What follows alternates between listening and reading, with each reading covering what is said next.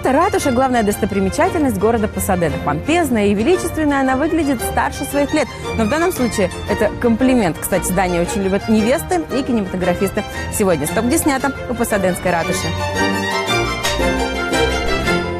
Посаденская ратуша была построена в 1927 году. Возвести мэрию с таким королевским размахом в стиле испанского колониального возрождения удивительно, но попросили местные жители.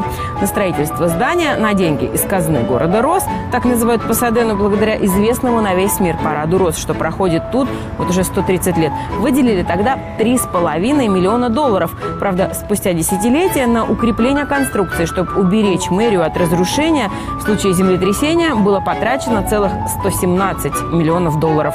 Внутри ратуша выглядит так же дорого и богато, как и снаружи. Она декорирована мрамором с Аляски и белым дубом.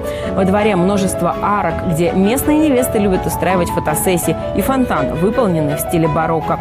Именно этот фонтан и эти арки вы видели в прогулках в облаках. В романтической драме с Киану Ривзом эти места сыграли роль винной долины. Это здание снимали во множестве сериалов, например, в «Беверли-Хиллз 90210». 10.